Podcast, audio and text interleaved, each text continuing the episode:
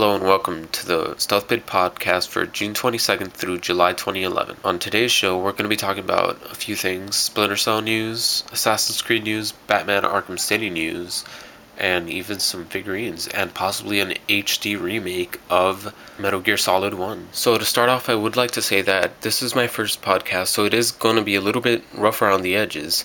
Um, but any feedback is welcome. Please comment. I'll let you know how you can contact me later on at the end of the show.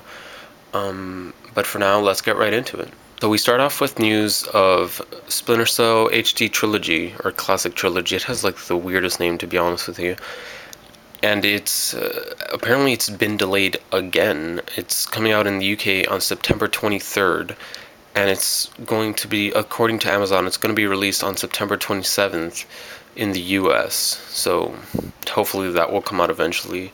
I mean, the screens uh, that we saw earlier looked a lot worse. Luckily, they've improved as as the months have gone by. So hopefully, we'll have a pretty good looking HD remake of the the first three Splinter Cell games. So that would be pretty awesome. I mean, uh, although Chaos already looks pretty good, I wouldn't mind seeing it even look even better on an HD console. I mean, that would be pretty great, I have to say.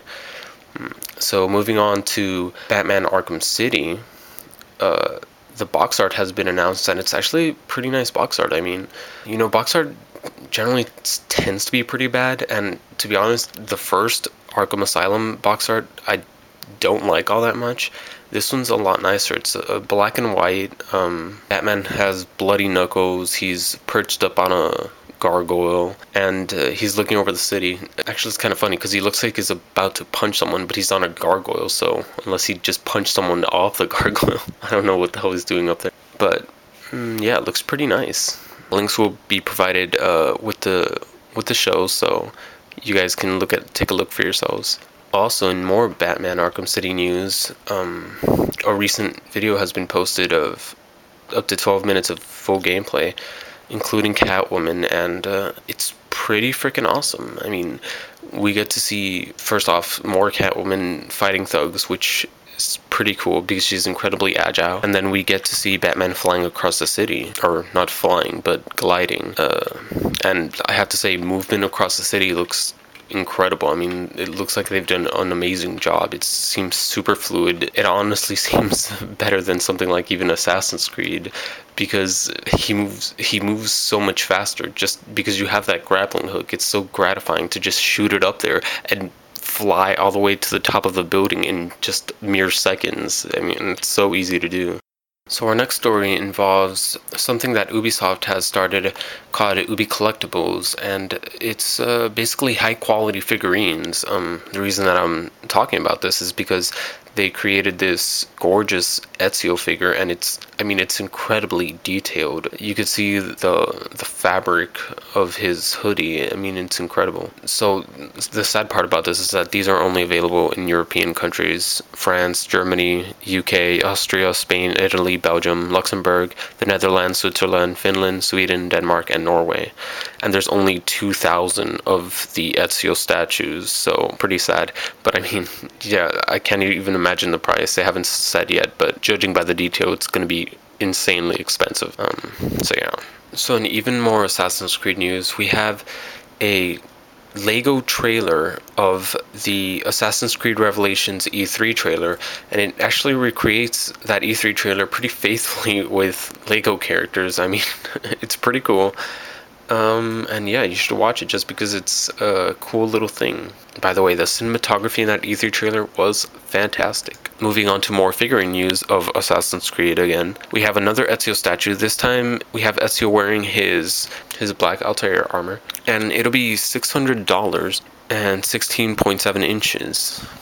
The statue is made out of cold cast resin, and there's only going to be 200 of them. So if you're into buying statues of your favorite video game characters, you might want to pick this one up. And now into probably the most interesting news of the week. We have what might possibly be hints of an HD remake of Metal Gear Solid 1. Yoshikazu Matsuhana, speaking with Eurogamer, told him that they would want to possibly make an HD remake of Metal Gear Solid 1 if possible. He said, obviously we wanted to include it and make it a complete collection. Speaking of the recent Metal Gear Solid HD collection that's going to be released, that will include Peace Walker, Metal Gear Solid 2, and Metal Gear Solid 3. But so he said, however, as you know, Metal Gear Solid 1 was for the PS1. It has a, it has a very very low polygon count.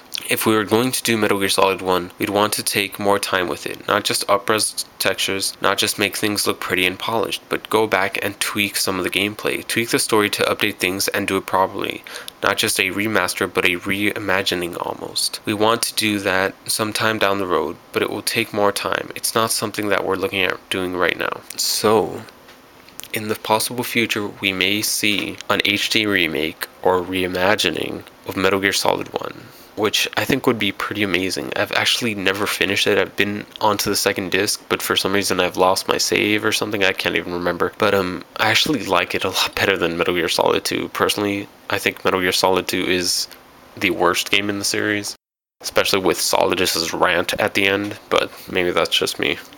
Anyways, that's all for this week's StealthBit podcast. So, like I said before, any feedback is welcome. You can contact me um, on Twitter, which you can contact the official StealthBit blog Twitter account, which is at StealthBit, or at NinjaGamer87. Yeah, I know I gotta change that one day.